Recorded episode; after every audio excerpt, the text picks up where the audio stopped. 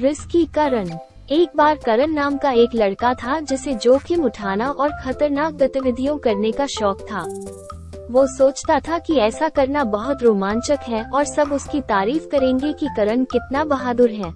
लेकिन उसे इस बात का बिल्कुल भी एहसास नहीं था कि वो खुद को और दूसरों को कितना खतरे में डाल रहा है। एक दिन, करण और उसके दोस्तों ने पास की ही नदी में क्लिफ से जंप करने का प्लान बनाया। करण पहले तो झिझक रहा था, लेकिन उसके दोस्तों ने उसे उकसाया, और वो अंततः उनके साथ शामिल होने के लिए तैयार हो गया।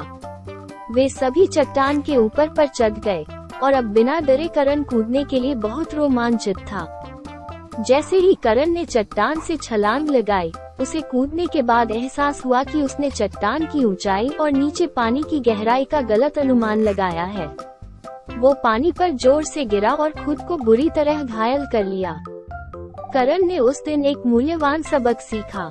उसने महसूस किया कि जोखिम भरे व्यवहार और गतिविधियों में शामिल होना कोई बहादुरी का काम नहीं था और इससे होने वाली हानि बहुत बड़ी भी हो सकती थी।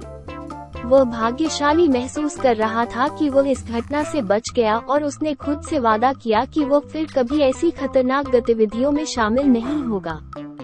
इस घटना के बाद करण ने बदलाव करने का फैसला किया और अपने जीवन और दूसरों के जीवन को अधिक महत्व देना शुरू कर दिया।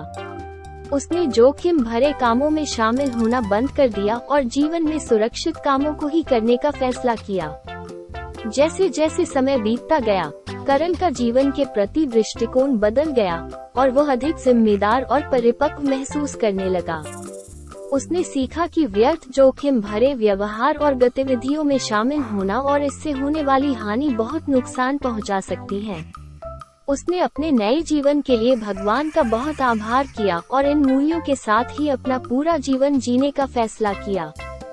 अंत में, बड़े होकर करण एक सम्मानित और प्रशंसित व्यक्ति बन गया जिसने अपने जीवन और दूसरों को इस अनमोल जीवन के महत्व के बारे में बताया।